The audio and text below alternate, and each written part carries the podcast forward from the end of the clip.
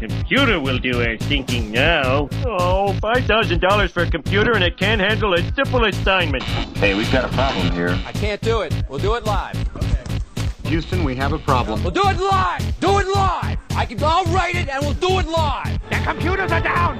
Attack! Everything is going extremely well. I just want to put pictures of my cat on everyone's internet computer. Like, how do I do that? We've lost intelligence. I repeat, we have no intelligence. We seem to be experimenting some technological differences.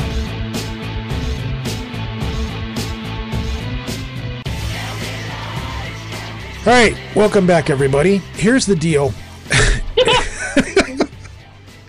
In true fashion with Project Archivist, everything that could go wrong this week has gone wrong. Welcome to another episode of Murphy's Law. Absolutely. This this is our Thanksgiving sh- Thanksgiving. My God, what the Ah! hell? Jesus. Oh, we're eating, sort of. Yeah, that's what it was. It was a talk about food. This is our Valentine's episode where we tr- we go back to true crime, and this week we have R.A. Brewster returning to the show because he was working out a bunch of true crime stuff, and I'm like, all right, yeah, let's you know, if, if you've got something in the works, let's put something together. Um, Eh, we had to reschedule because of weird conflicting scheduling issues. His computer broke a couple of hours ago. Your computer broke as we were going on the air. Yeah. So you're you're on the phone with Skype right now, phoning in. Um, The problems that we had last week's show turned out that it wasn't either one of our computers. It was my internet provider had a problem that went down. Something weird was happening with it, and the whole time I thought it was something to do with Skype. So I updated to the latest version of Skype, which blows monkey balls. So as a result. I don't know entirely how well this show is going to come out. So just bear with us until we get things kind of sort of tuned back in because now Lobo doesn't have a computer. Oh, dude. And you know what? Today, it did a. It did a. Uh, today's a tenth. yes. It did a. My Microsoft Security Essentials updated right before we started the recording, and everything is fucked now. Mine- like literally everything is fucked. Mine did as well, but it's not giving me the problems. But Skype is giving me weird audio issue problems, so I'm not even sure how audio is going to come out. I haven't produced the show yet, but I will tell you this: there is a point during this interview that for a couple of seconds my microphone died and recording stopped, and then it started right back up again. So there may be a weird jump in here as we're talking about. There's a strange gap in here that I'm going to try my ass off to try to fix as best as I can. But I'm just warning you. I don't. We don't know how well this show is going to go. at all because in the last couple of weeks everything has just gotten really really weird for us. So anyways having said that brewster's coming back on the show. I just call him brewster instead of robert. I, it's just easier for me. I'm sorry no disrespect intended. So we're going to talk about uh, several the, the idea was to talk about female serial killers who end up killing their spouses or their mates or all these things in different ways. And as we normally do this conversation gets real sidetracked to where lobo gives us a lesson on poisonings and, and zinc coffins. And then we go off into this weird side tangent at the end talking about these two serial killers that work together and killed families for Yeah, literally. sex bar- for sex bunkers and just bizarre stuff. Anyways, this is just a really really weird show. So bear with us and we'll see you guys at the other side. Yay!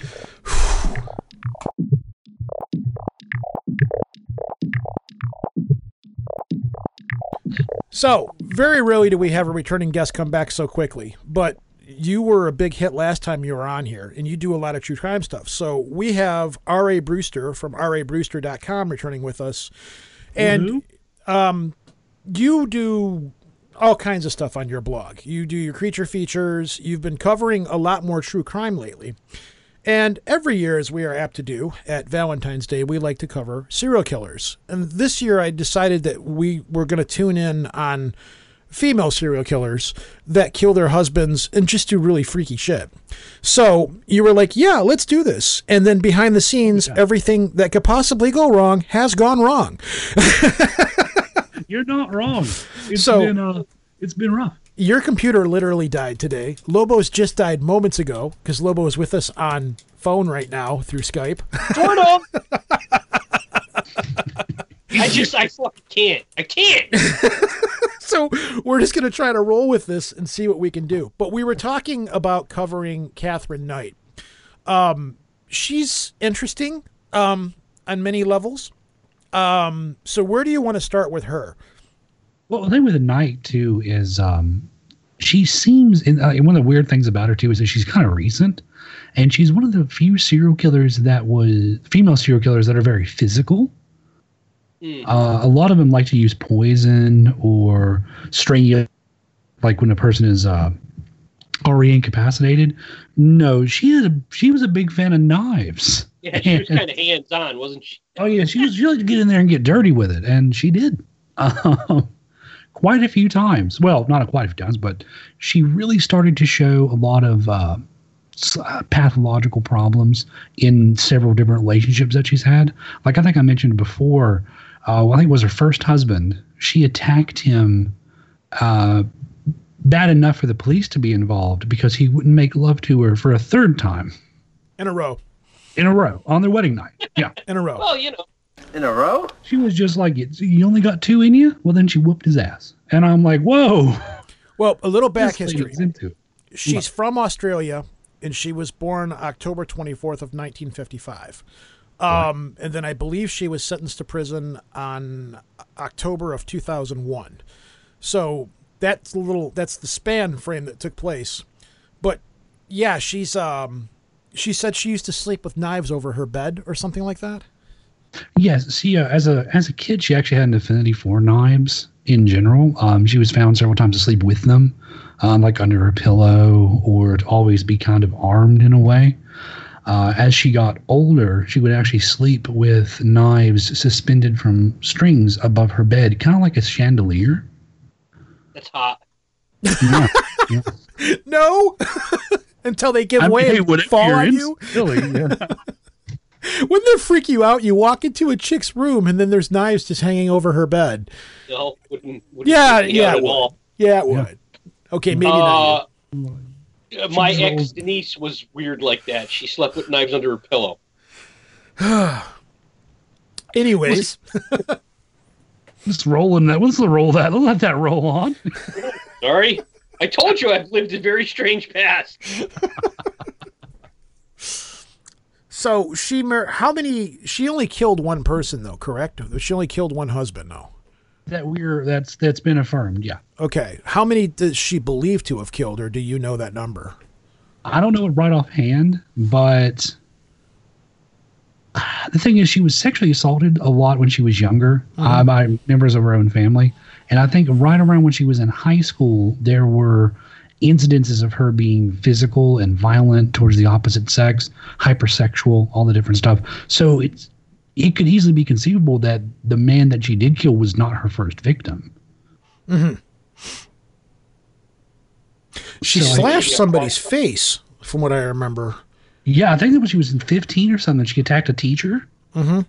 Uh, claimed it was in self defense. Said he was trying to rape her. Um, and then I think there were reports, and I'll have to I'll have to run through my own brain here for just two seconds on that one. Those are shades of Aileen Wuornos. Yes, Shades of Eileen Warren. That's a good one. On her Wikipedia, a man known as in the district as Old Ted, who was foraging around the near the railroad line, found and rescued Melissa by all accounts only minutes before the train had passed. Knight was arrested and again taken to St. Elmo's Hospital, but apparently recovered, signed herself out the following day. A few days later, Knight slashed the face of a woman with one of her knives and managed to drive her to Queensland to find Kellett.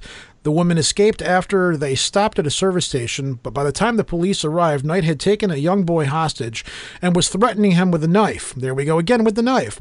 Yep, she, was loves the knives. she was disarmed when the police attacked her with brooms, and she was admitted to Morris uh, Morisset Psychiatric Hospital. Knight told the nurses she had intended to kill the mechanic at the service station because he had repaired Kellett's car, which had allowed him to leave. Kellett must have been her first husband, from what I understand here. Yeah, David Kellett was her first husband, and he had left. So she was name. going to go to the service station to kill the mechanic who fixed her first husband's car, allowing him to get away from crazy wacko bitch. Um, Wow. Knight, Yeah. told, Knight told the uh, nurses she had intended to kill the mechanic at the service station because he had repaired Kellett's car, which had allowed him to leave and then kill both her husband and his mother when she arrived in Queensland. When police informed Kellett of this incident, he left his girlfriend and moved to Aberdeen with his mother's support. with oh, wait, with his mother's support tonight. Uh, Knight was released August 9th of 1976 into the care of her mother-in-law. Oh, you tried to kill my son, so I'm going to take care of you. And along with Kellett, they now moved to Woodridge. I guess they stayed together. A I would suburb not of, letting that lady move in my house. What a suburb this? of, yeah, no kidding. A suburb of Brisbane where she obtained a job in the Dinmore Meatworks. What a great place for her to work. oh, Uh, she'd get used to those knives, wouldn't she? Smell the blood. Look at that. in nearby Ipswich on March 6th of 1980. They had another daughter. You, you have kids with this woman. Th- This is all Oh, yeah. bad. Oh, yeah. Natasha Maree, uh, M A R E E. So I'm going to say it's probably Mary. Uh, 1984, left Ki- Knight left Kellett and moved in first with her parents in Aberdeen, then to rent a house nearby in um, Muswellbrook. I'm so sorry, Australian listeners. Although No, she you're not. Oh, she returned to work at the abattoir. Her she injured her back follow- Abattoir. the abattoir the following year and went on disability pension. No longer needing the rent accommodation close to her work, the government gave her a housing commission house in Aberdeen. So that is how the marriage to her first husband ended badly. She slashed a woman's face, went to a mechanic, tried to kill him because the husband tried to leave. And then they had more kids together. Lee? Yeah. We and that kind of leads into the David Saunders too, which that was the guy I was trying to remember. Yeah. Um, this dude should have ran like literally immediately after this woman. Like she met him in 1986, and I think it was according to a year later, he she cut a two month old dingo pup's throat in front of him just to let him know that if you ever cheat on me, this is going to happen to you. and then she knocked him out with a frying pan just to drive it home. Like, oh, I know Wait a you think you're innocent, but bam! I just want you to know, don't even drop. This is so not That's funny rough. that I'm laughing at it. So she kills a dingo, which is basically a dog. That dingo ate my baby. But uh, sorry again, folks. Wow. anymore. So she Dude, he's not sorry. Stop listening to him. so she kills a dingo, and then she takes a frying pan and knocks the guy out after doing this. And he hasn't even had an affair. Hasn't done Like, anything she yet. just letting him know this is what's going to occur. Overly attached girlfriend meme here. Okay, so Oh, go ahead. That's not it. That's not overly attached, bro. That's psychotic. That's like I want to live inside your skin because I want to be close to you. So continue. Go on. Like it's Oh. But I think what's too is like and that kind of and from here, this is thank God I came across it because I was trying to trigger memory. This is where she kind of played into that whole like a little bit of Ed Gein kind of stuff going on. Like her whole house was plastered in like animal skins, skulls, um, again Nice. more machetes and just like these vin- not like vintage kind of like murder tools, but a lot of sharp objects with a lot of dead things. Okay. Yeah. Ah. Got it. Rustic. Going for the rustic, rustic look. very rustic, yeah. Yeah. Okay. I, I, you know, But if you- I, I, I'm uh, feeling a little Vlad the Impaler, you know? I was Yeah. like, it's a really good motif. You well, know? you know, there's there's certain men that are into hunting and stuff that would probably be into that, but they would probably walk out when they cut the dingo's throat and get cracked over the head with a frying pan. That would probably do it for most men. I think the Or frying mo- pan. and those are the men that she doesn't want. You know? What Lobo you got cut off? What'd you say? I think the frying pan would have been the deal breaker. Yeah, yeah, well, that would have ended it. So Lobo's she had down a with the knife chandelier, but the frying pan just doesn't doesn't do it for him. she had a Yeah, kid with him like too, didn't she? Steel swung at me. Oh Oh, Jesus! Dude, knives are hot, but a frying pan, dude, ain't Knives bad. are hot. So you're all about a chick waving a knife at you, but you draw the line at frying pans. Like, it's too round. It's too dull. It doesn't do anything for me. me personally, my thing's toasters. If a chick comes after me with a toast, I can deal with knives and frying pans. You come at me with a toaster or something, You I'm done. been hit with a frying pan?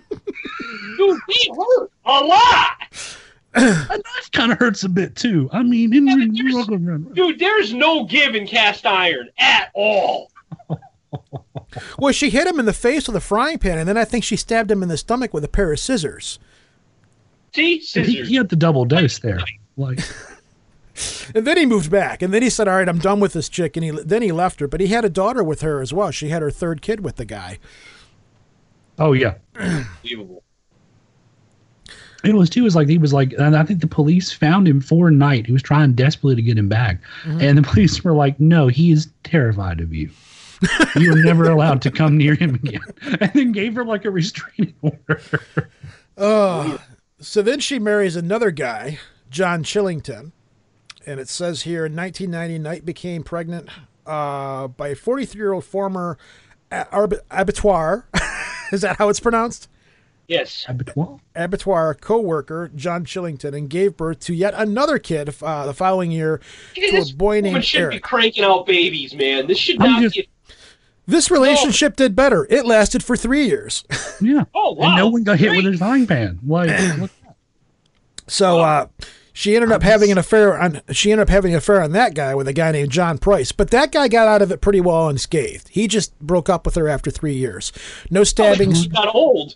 No, fr- yeah, exactly. No frying pans. No, no dead dingoes. Nothing like that. You- Do you want to? You want to cover John Price, Brewster, or you want me to? uh, you- no, yeah, that's fine. You want me to, that's fine. Because uh, Price did not look out. no, Price. Price ended badly.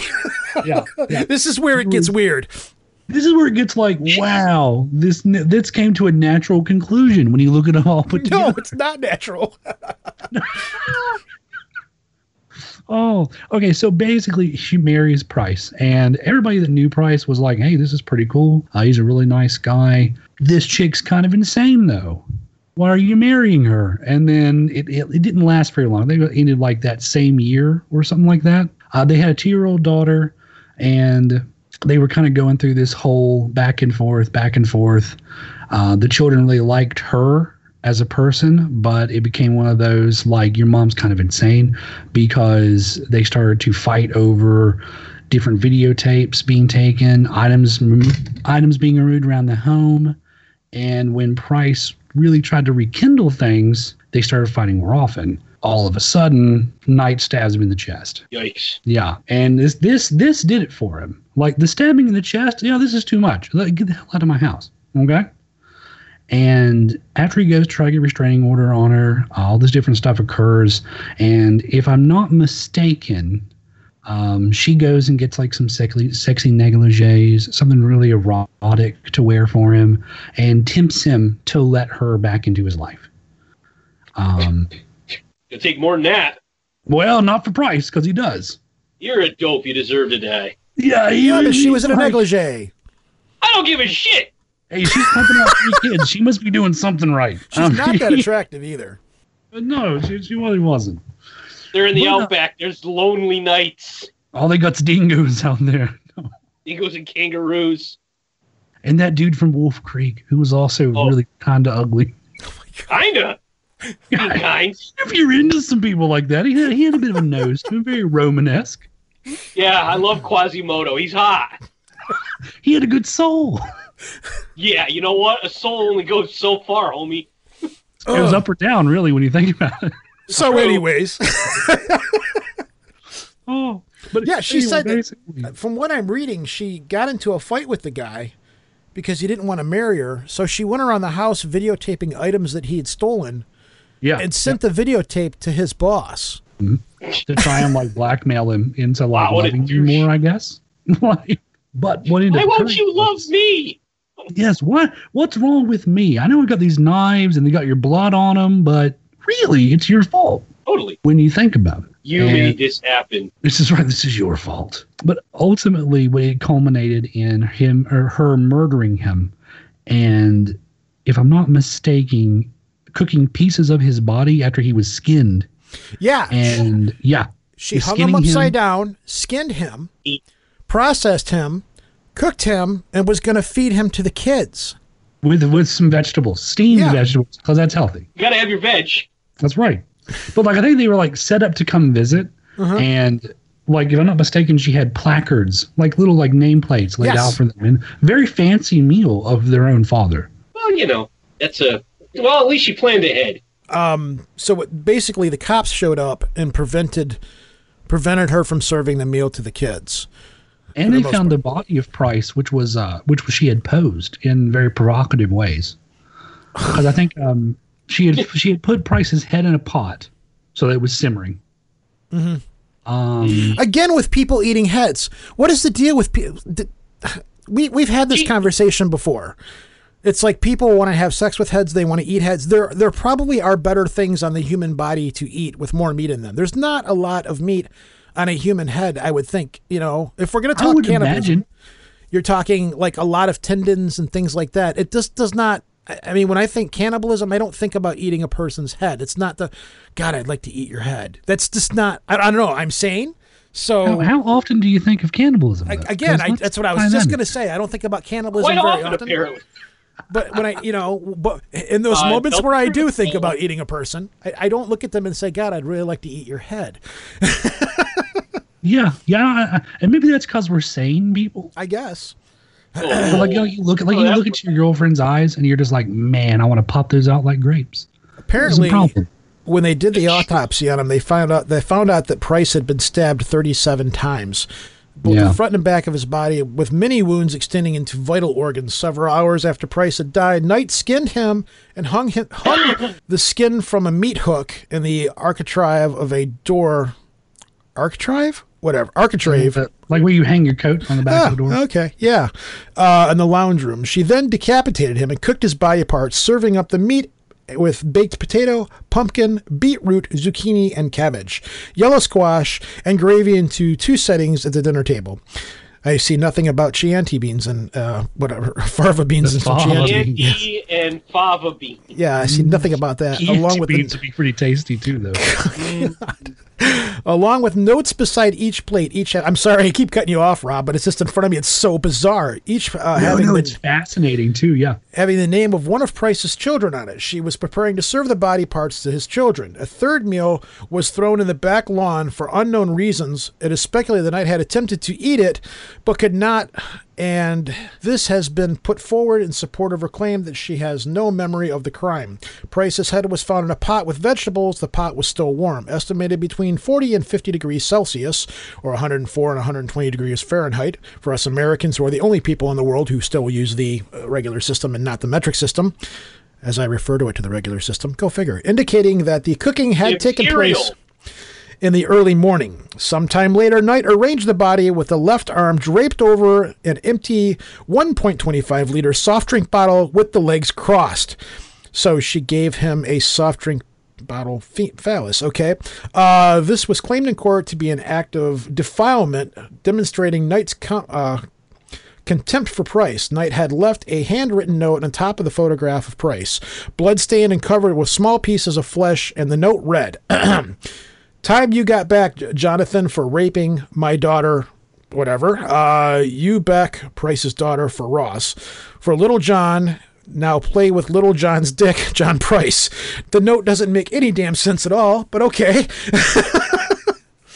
so, yeah, that's. Yikes. Yeah, she They're was like the, alphabet soup. Exactly.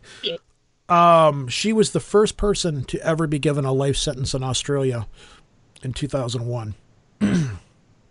Cool. Oh yeah, like you know, like her lack of remorse too, because she never once um like tried to say that or show any kind of like sadness for what she'd done. She even in that note uh, tried to make it seem that she had done all of this because um, John Price had actually sexually assaulted her daughter, and of course that was proven not to be true. Yeah. She said in here that she tried to appeal her sentence, claiming that the penalty for life in prison without possibility of parole was too severe for the killing. Ah! What? Ah! Oh, I think it was apropos for the killing, actually. And I think it pretty much goes like hand in hand with like cutting off a man's head and trying to feed it to his kids. but the appeal was dismissed. New South Wales court uh, criminal appeal in September. Yeah, they appealed it. They said, "No, you're you're nutty as a fruitcake. You you belong in there for what you've done." So yeah. Whack, Yeah, basically. whack. Yeah. So and if I she was diagnosed with borderline personality disorder.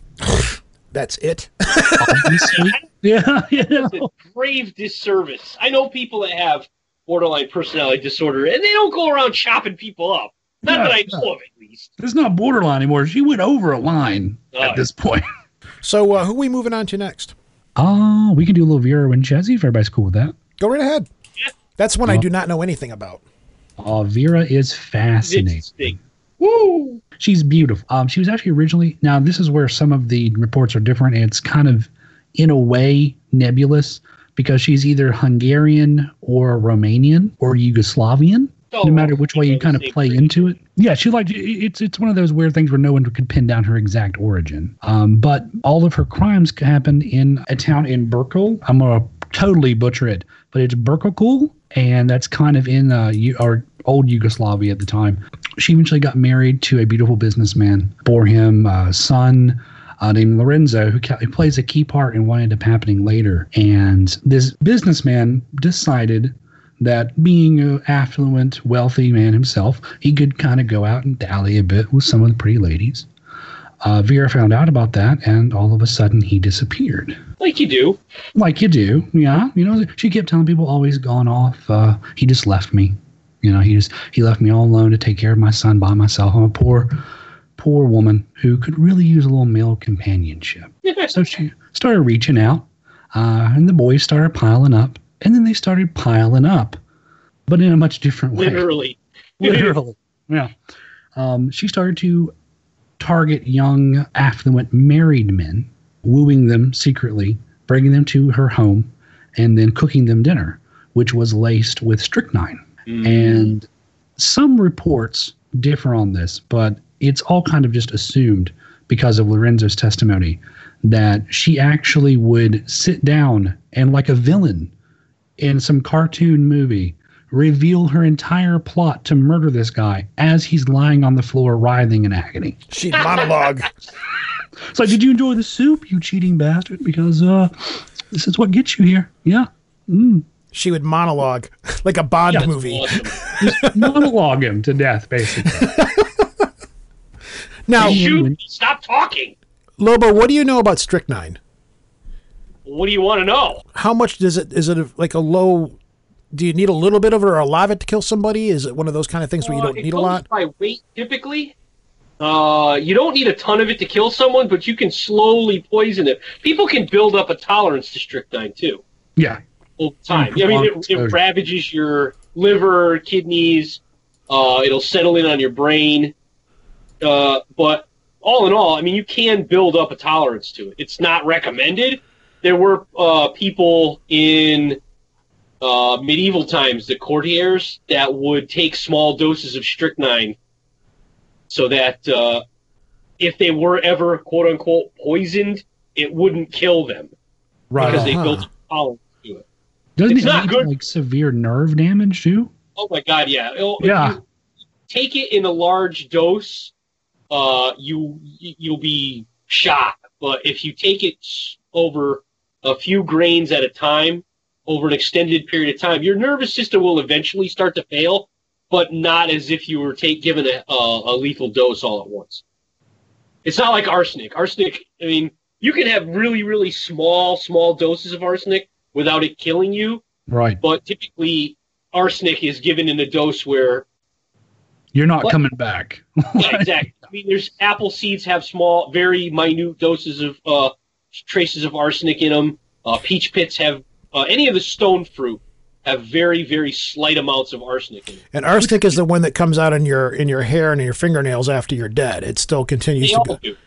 They all Okay. do. Do you think we really know arsenic over strychnine, other than like the the physical attributes? Is arsenic smells of bitter almonds? hmm Strychnine is still odorless, I believe.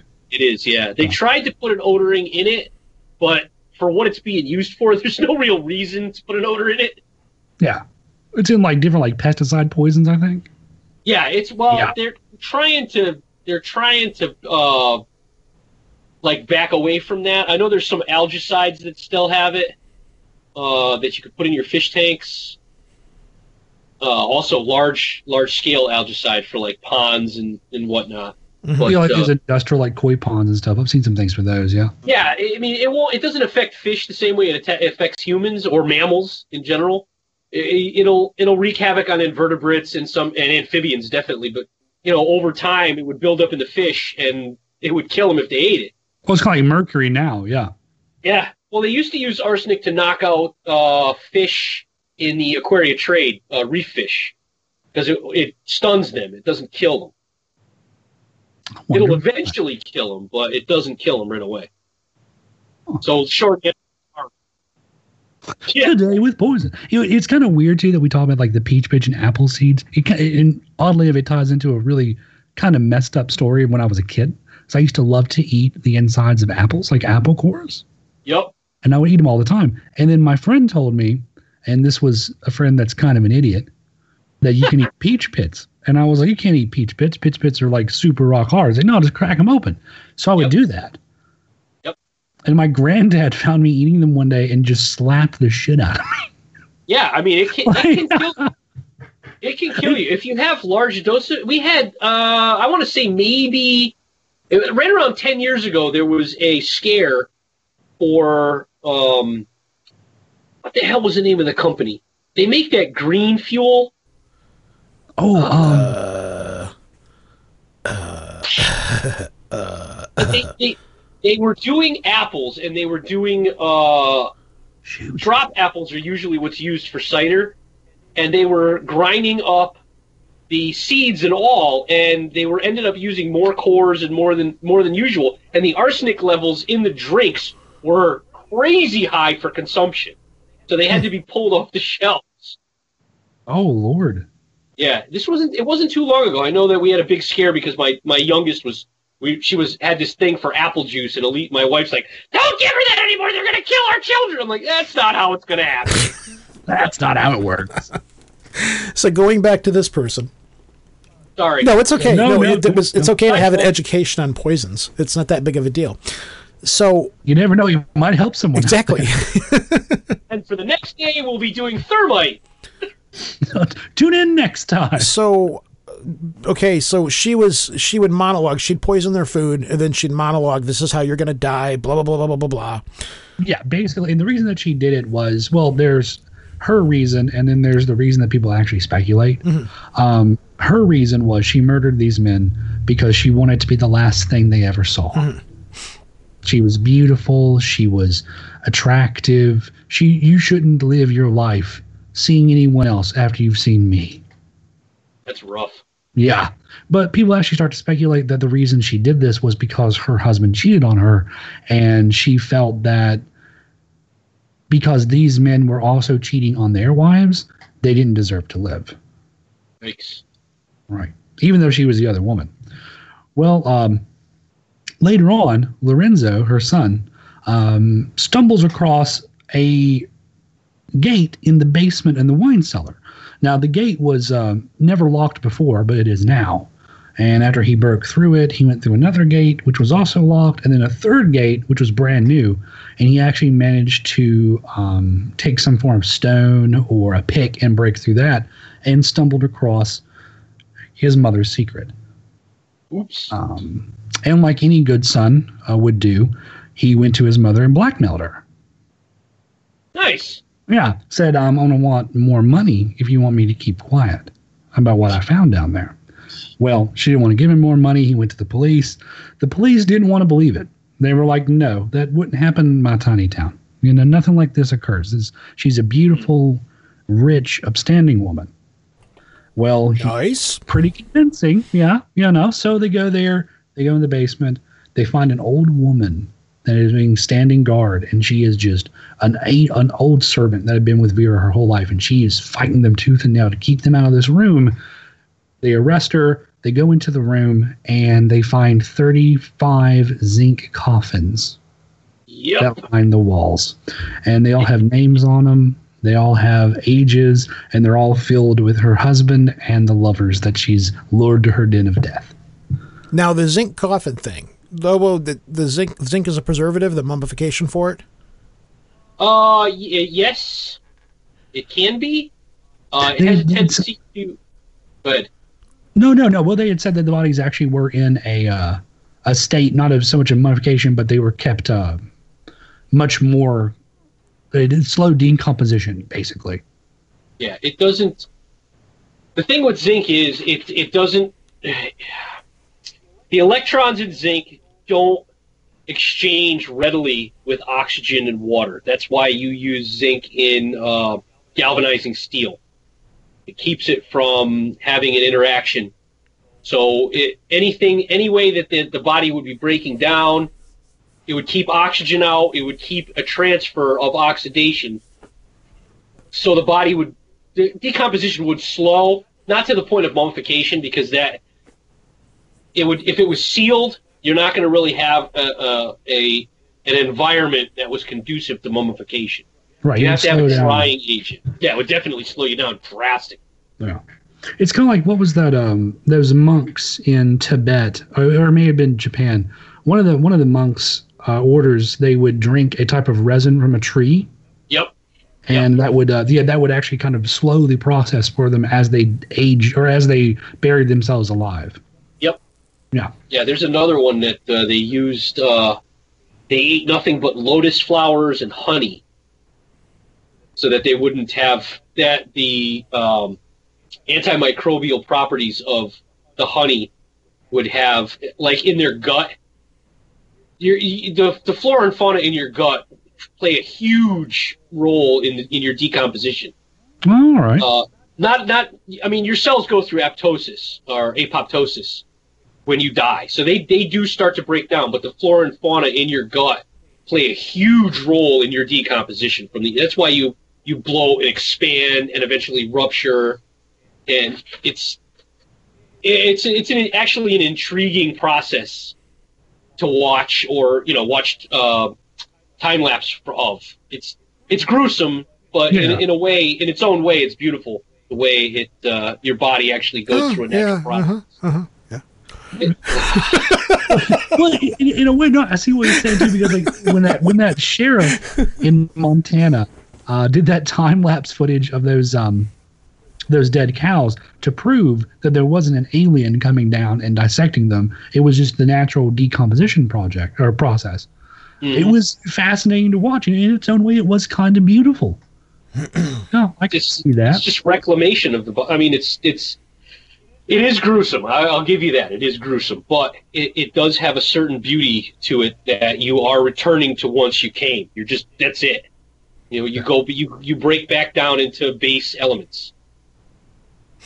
Uh, enough of science with Lobo. well, so far we- we've learned what kind of poisons to use, and and we've also learned how to preserve the body once you kill the person. Why do I know these people? no, it, it's Whoever goes missing. it's cool. It's totally cool. So let's finish up with this person because it sounds like we're at the end of her. Uh, thanks. Oh yeah, well, it, we were kind of at the end of her. Yeah. So basically, her son goes forward, and they they find all of these corpses, and the old woman eventually relayed more of what happened, and she told people that Vera would go down there and stay with them and talk to them for hours. And ultimately, she confessed.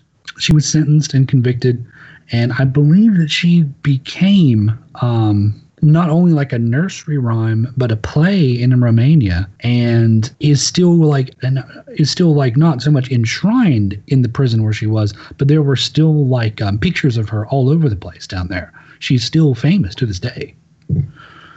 And her killing spree even didn't even start until, if I'm not mistaken, it was back in the 1903, 1904, something like that. It was yeah. Yeah. That's And her that's own- her own- power. The staying power, exactly. And like her own son, and the, the part that gets me is like, I'm not going to rat on you, mom, but I'm going to need some more allowance. You know what I'm saying?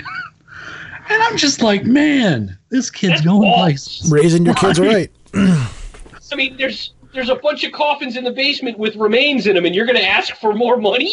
And his dad was a banker. I mean, Dude, he's got balls. he does. Uh, and Vera was beautiful too. That was the thing. Is like there, there, the pictures of her. She was gorgeous. Yeah, and she wasn't like the you know, like you go you you, you see these pictures of like small towns where you know like Jennifer is the prettiest in town. Well, that's because everyone else was butt ugly. The- Yeah, was prison one. Her hare lip's only half as long as the others. Yeah, yeah. exactly. she was legitimately beautiful. Oh yeah, but she was dropped You know, that's ugh. It it's, it makes you you scratch your head. You're like, why? It's like you see that, like all that evil behind that pretty face. Like, mm. There's a lot of them. place to hide it. Well, let me read this one because me, me on, me and Brewster here were talking off the air. There's this one that I found of Linda Calvey. I believe her last name is pronounced Calvey. K A. I'm sorry, C A L V E Y. Um, yep. Blonde and curvy Linda Calvey was quite a hot pocket. And there's a little link where you can click it, and it'll actually take you to a site for hot pockets. Go figure. I don't know because that's yeah.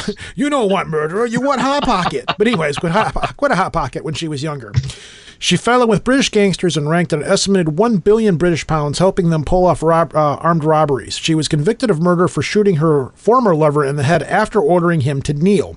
A police officer who had dealt with Calvey remarked, Every man she's ever been involved with is either in prison or dead. After being released from prison and suspected of killing at least two how former male lovers, earning her infamy as a black widow, she married a third man in 2009.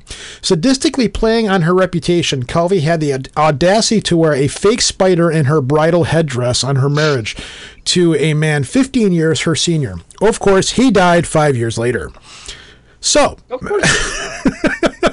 all right, Yeah. Um, the balls on that one. Exactly. Where do you want to take us to next? oh man. Well, after her, we could always kind of tie into the Moors murders, which they're not. She's not exactly by herself. This is a kill, like a killer couple. Mm-hmm. I think it still kind of fits the whole theme. Yeah, go ahead. yeah. Okay, well, the thing I kind of found out more was, mm, excuse me, Myra Hindley and Ian Brady. Hmm. Uh, Henley is kind of fascinating because I, I kind of read up a bit more. I'm not super versed on her, but if I'm not mistaken, she has um, I would classify it more as an addictive personality. Yeah. Um, kind of like when, Carla uh, Volta. Well, a, a kid died in front of her. I was, uh, and she was, he had been hit by a car. She was still young. She was still in high school. This kid was a lot younger. And this kid had wanted to grow up to be a priest. And if I'm not mistaken, Myra later on tried to basically dedicate her life to God because this kid died. And she felt that it was her duty to pick up his dream and carry it with her. And this eventually played in, I think, as to how Ian Brady was so, with his dominating personality, was able to rape her or rope, rope her into four sexual assaults, um, dozens of actual assaults, and murders of young children. Yeah, he was a dick. Yeah, he was a dick. You know, he was not a very nice man. You, You gotta wonder you some sound like Mr. people Mackey. He was a dick, okay? Not a very nice man. Killing kids is bad. Okay, it's wrong. You gotta wonder if some of these people wouldn't have gone down the roads they went down if they weren't influenced the way they were. You know? If they never met, yeah. If they had just been kept away from each other, would they ever have ended up that way? Hmm. It's fascinating. Yeah, absolutely. Wasn't there another one? There was a, and this is kind of off topic, and I apologize. Um, No, it's, was we've got off topic tons of times tonight. true, true. We don't have a topic, damn it. We're doing it live.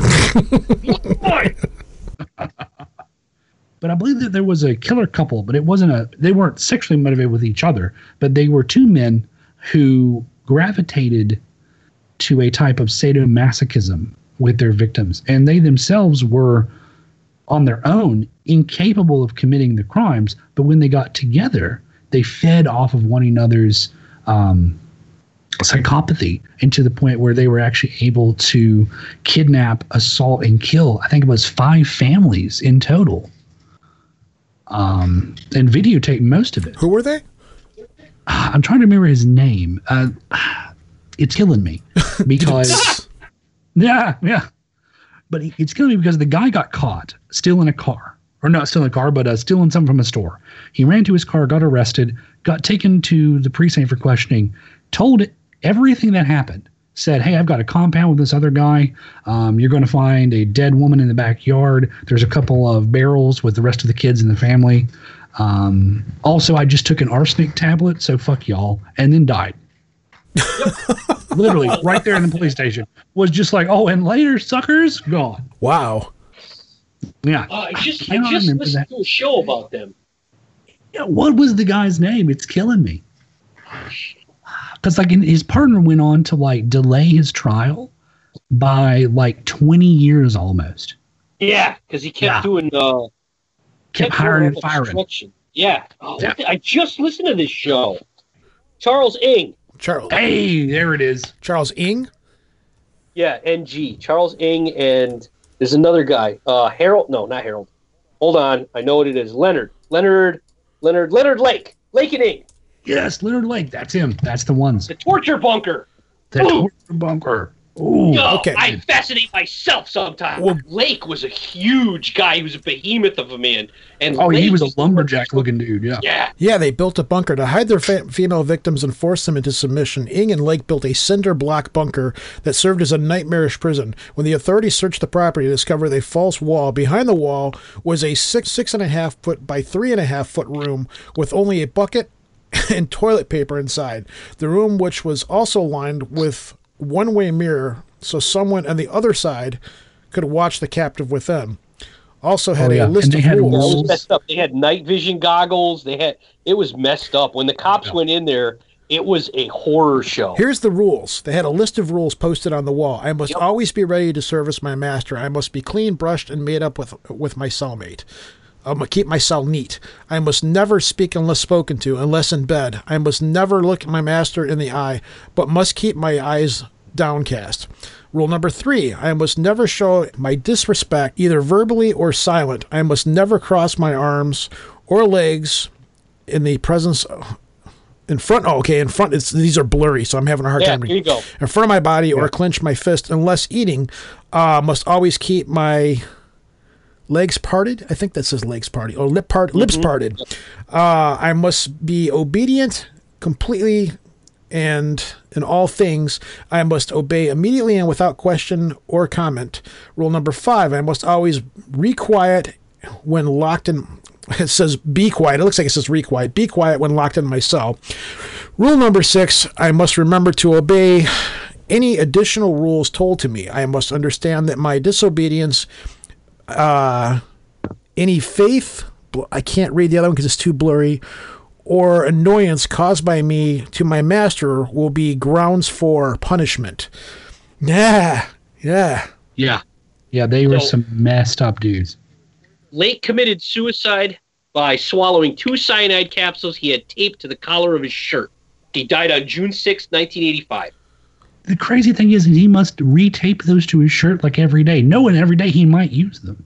Oh, absolutely. Oh, he had Oh, it going down. no, I mean, he the guy was he did not want to get caught, and he literally left Ng out to dry. And Ng was a uh, Ng was a military guy. Yeah, they were too. both rooted He from the served in Marines. military. Yeah. Uh, Like no joke, these guys were hardcore. In his late teens, Leonard Lake joined the Marines and did two tours of duty in Vietnam. He never saw any combat. He was ultimately discharged after psychiatric evaluation found him to be suffering from schizoid personality disorder. It would turn out that being forcefully removed from the t- military was an accomplishment he shared with, with his future partner, Charles Ng, who looks like Kim Jong Un. I'm so Ronri. Why is everyone so fucking stupid? Uh, Ng was also a Marine, Wow. though his stint in the service was even less successful than Lake's. How do you become less le- less successful to a schi- schizoid personality disorder? Uh, He after didn't fit in well. yeah, after being caught for stealing weapons, Ng was sentenced three years in Leavenworth prison. Prior to doing time, Ng had already met Lake via correspondence through a survivalist magazine, and upon his release, met up with his new friend and began their murderous endeavors. How do you meet up with somebody and have that conversation? Hey, See now, I'm really into going and killing people. How about you? Yeah, I am too. Let's build a bunker in You our ever basement. wore a man's skin? Just throwing that out there. What's that? yeah. Well, You just type onto like Craigslist. Anybody else like wearing people's skin? Give me a call. That happens though. See, that's the thing. I mean, the the scary thing is that magazine, the survival magazine that they met through. I used to subscribe to a survival magazine. Why am I not No. surprised?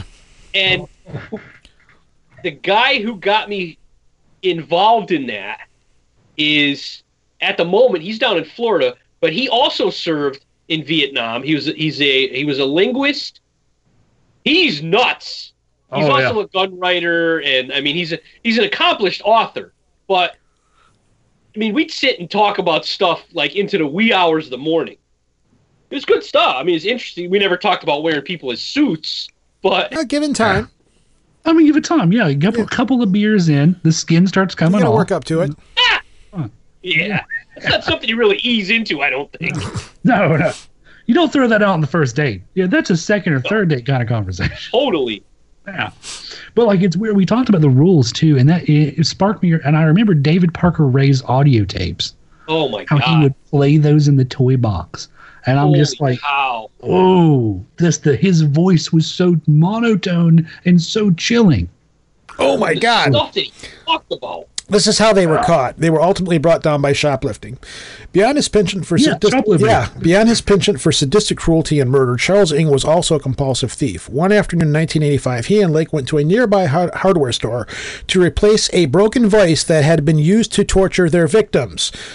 How do you break a voice torturing somebody? Ng was spotted shoplifting. You don't wanna know? Yeah, really, shoplifting by one of the store's employees and fled. Lake then attempted to pay for the device, but authorities had already been called, and they arrived and found a 22 revolver with a silencer, illegal in California, in a in the pair's vehicle, which had also been stolen from one of their victims. Lake was arrested immediately, and Ng managed to evade authorities and slip into Canada, where he avoided trial for years. So the guy also carried a 22 with a silencer on it, which seems it's, it's kind of like here's my BB gun and I've got a silencer on it. I guess I don't know. A 22 can still you can still mess somebody up pretty bad with a 22 if it, you Oh, know. Um, that's the assassin's choice. Yeah. Bounces off the back of the skull, but not hard enough to pierce through Yeah. it and destroys Yep. the brain. Yeah. Well, Rattles around in there like Pac-Man. the education that I'm getting today from you guys is is incredible. Sorry. The thing with Lake, and the thing that with Lake that fascinated me was he, him and well, him and Ng both kind of completely skipped the the serial killer cycle. They were always on the hunt. Yeah, well, Yeah. see, there's like- there's different thoughts about that though. They think that Ng, uh, during Vietnam, may have killed people while he was over there. Oh, okay. You think he started his whole thing like in like in the army? Yeah, they they hmm. think that he may they may have killed. I mean, when you're over there, it's sad to say, but if if a if a local woman or a prostitute in the area disappears, there's nobody losing any sleep over it. Unfortunately, I mean the Oh, families. yeah, I could see that. But- yeah. yeah, I don't know. I don't know how how valid that is. That theory is, but I mean they say the same thing about Arthur Shawcross. So I mean, who knows? Maybe Yeah, who that's a running thing. And then it says on here, this is also, I'm getting all this off of Ranker, by the way.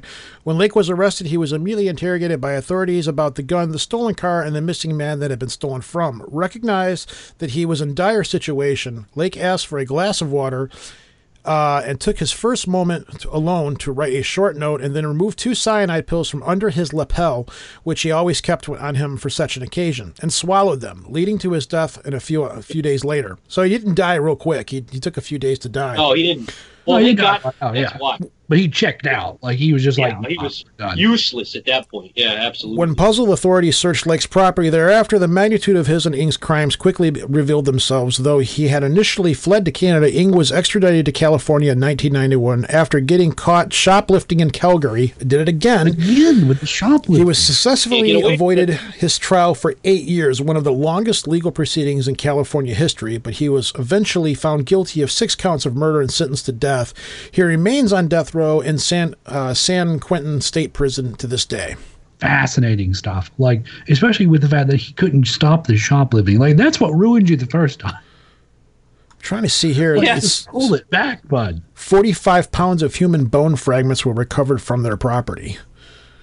Yeah. yeah. And then I think some of the audio tapes, and then I've seen just, and this has just been through trolling through courtroom evidence cases of their of their of how they talk to the women. Um, they would often tell like the mothers because one of their one of their big ones was Lake and Ng basically broke into a family home and kidnapped the entire family. Like they kidnapped the dad, the mom, and the young baby, and they used the baby's life uh, to make the mom do what they wanted. But the baby was already dead. Yeah, they had already killed the baby and the husband. Yeah, and like the, to listen to how they talked on the tape and just a few few short minute clips they had up that I could find, it was chilling. I mean, they're they were talking to her the way you would talk to somebody when you order a coffee and you want to have a, just a polite chat. So But they were yeah soulless completely. It was horrifying. They believed the nuclear holocaust was near and needed sex slaves to repopulate the earth. The abduction That was Lake. the abductions, Yep. yeah, torture and murders carried out by Ng and Lake stemmed from their shared delusional belief that the world was at the brink of nuclear holocaust. The men believed that in the aftermath of the annihilation of the human race, they would be charged with the task of repopulating the world with the aid of their sex slaves. Of course, the job fell on these guys. Who else would get, you know, See, I don't. They're not breeders. Those, that's not good stock. They're broken. the plan? you don't kill them. Like that's the thing. is You want to keep them alive. What are y'all doing? The plan was referred to as Operation Miranda, and one of Lake's recovered diary entries provided a snapshot of this deranged thoughts on the subject. And then it's got in there as notes. 1983 was the year the Miranda started and abandoned in Humboldt County and restarted here. M is a serious underground construction meant to one provide physical setting for my sexual fantasies, and two provide physical security for myself and my possessions, and three provide limited protection from a nu- from nuclear fallout. No, dude, this this shed looks like no, no. This Cobbled from trash. Uh, Operation Miranda would later be scrapped as the two men would could not stop their fantasies from escalating to murder. Sorry, the world's going to come to an end, but we're too busy killing people, so let's just scrap that idea and just keep killing people. All right, I'm down. That I know works. I need to keep you alive for the whole like future of humanity. But have you ever worn someone's skin before? Have you worn a guy's skin before? You know, have you? No. It's very free. Never rub another man's rhubarb. Oh, all right. Well, we've been going for. Uh, Okay, if you want to listen to a coverage of this, um, there's a serial, there's a podcast called the Serial Killer Podcast, and it's by a Norwegian guy, and the, he covers the Miranda murders in two parts, and it's it was really good. I, it, it, it dropped in December of last year. Is It's it really good. Libsyn? Um, I don't know if it's on Libsyn or not. but you could probably find it through any podcast aggregator, I would assume. Oh yeah, I They're will called the Serial Killer that. Podcast. It's one guy. Hold on. Yep, nope. I found it. it. Has its own website. Perfect. Yeah, he's a really cool guy. I mean, he covers a bunch of stuff. Think he covered Velma, um, just recently, like within the last week or so. Uh, Velma Barfield. Yeah, he did the first part. He's going to be dropping the next part soon. So I oh, can't this wait. to picture they have of Ng makes him look horrifying. Doesn't it though? My God. Like that's the kind of guy you see in like an alley, but like, hey God, you got some change on you? Yeah, dude. Let me wash your window. How about no? Jeez. I was like, I let you wash my window, but I'm thinking it might get dirtier, bud. Like, my God. right?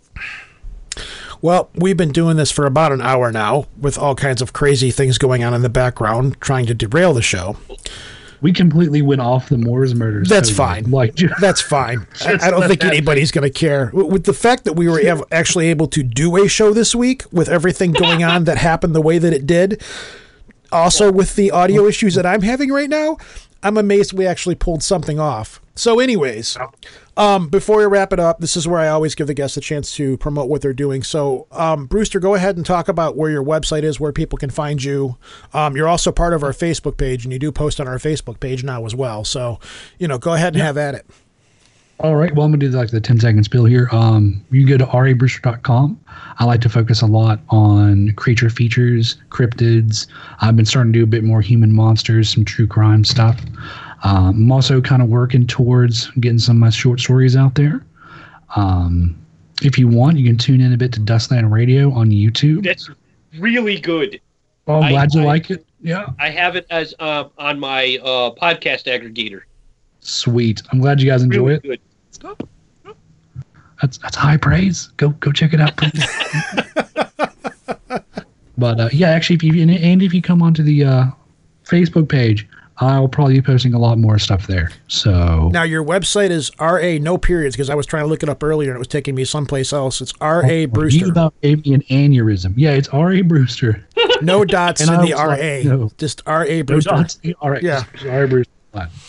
So uh, Because there was a guy I posted on Reddit. Oh, again, sorry. no, go ahead. Go ahead. I posted on Reddit a link, and I, I like to share a lot there. Like if you're ever on the cryptid forums, if you're ever hanging out in serial killers, you'll probably see a couple of posts from me.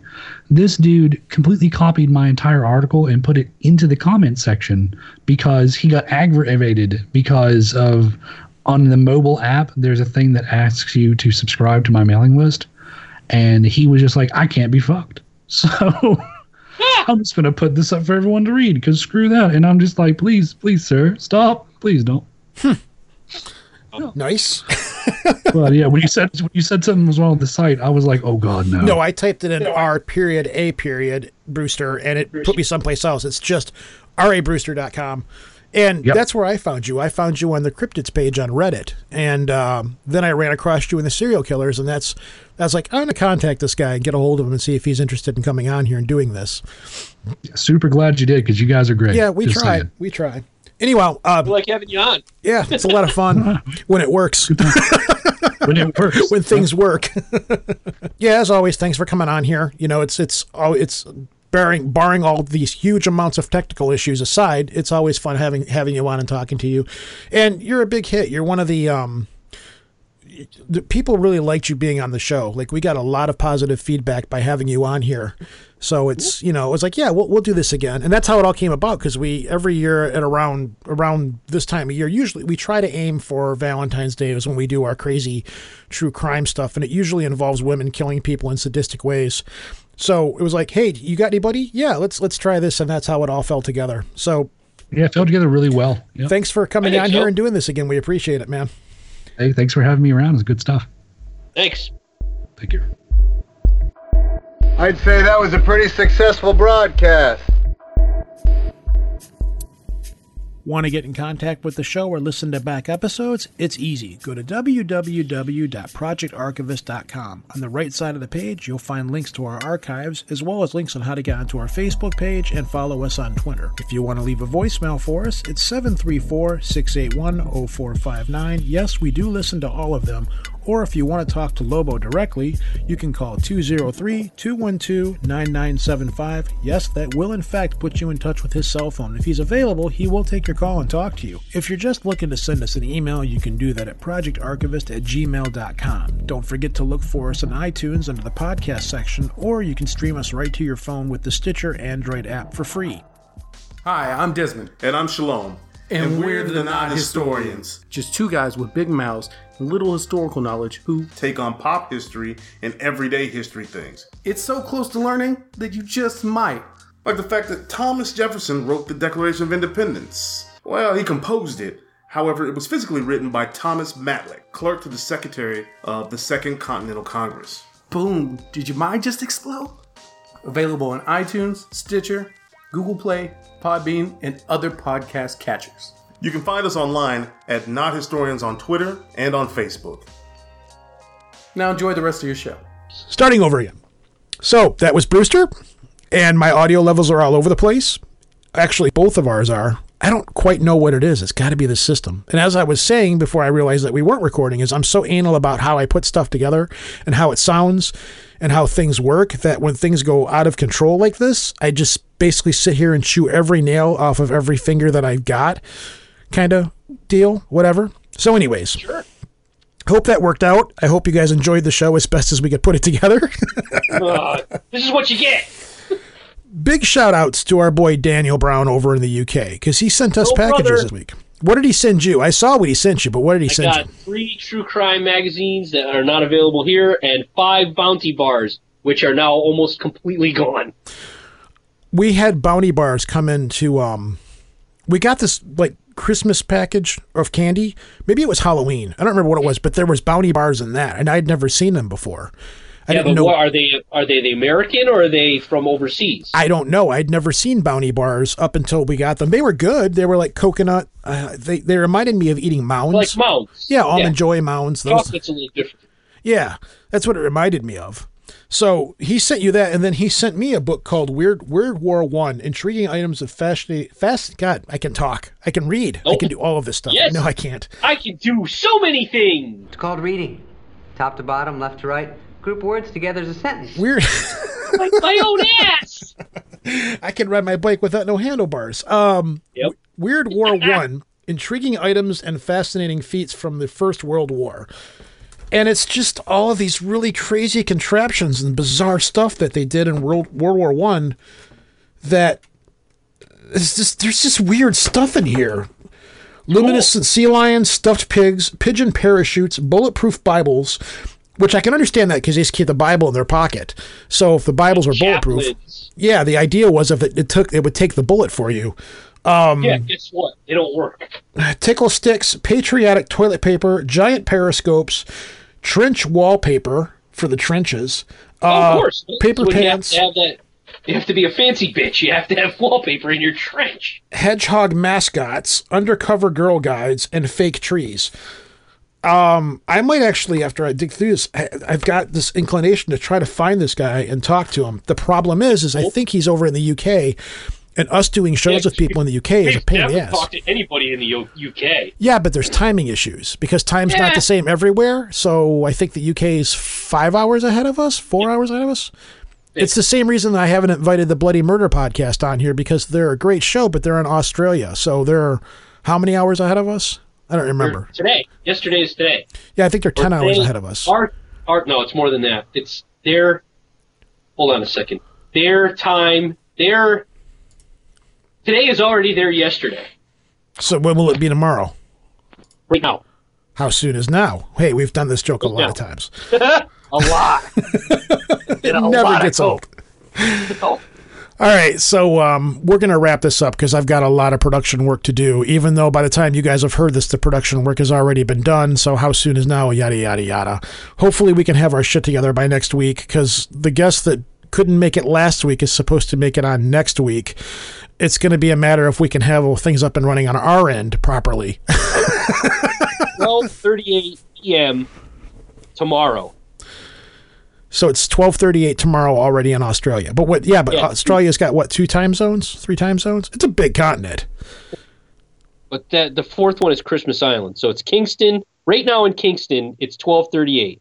It's 8:38 p.m. here on the 10th of February. It's it's the afternoon uh tomorrow, the 11th.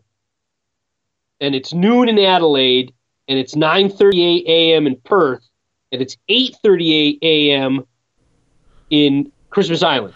So setting up a show with somebody in Australia shouldn't be that hard then. If we did it like if we if we set the show at nine o'clock, it'd be like you know like if one they- o'clock it there. depends on where they are. If if if Yeah, they're in still, it's Christmas not like for- Island, then it's twelve hours. There's twelve hours difference. If not, if we're getting someone from Kingston or Adelaide, then we're looking at what is it? Uh, Sixteen hours difference. Yeah. Who did we have So on here from Australia? them- Yeah, we what? Who did we have on here from Australia at one time? Oh, Brent. We talked to Brent. Brent, that's who it was. Yeah, and Brent was on here, but that was like Yeah. pulling teeth because it was the the time difference for him. And then Daz is in New Zealand. Yeah, His time's completely different. People are like, "What the hell are they talking about?" Doesn't matter. It's our show. All right, we're gonna wrap it up. Hopefully, we can pull this off next week. We've got a week to get our act together. So that's it. Um, by the time this drops, hope I think Valentine's should be right around the corner.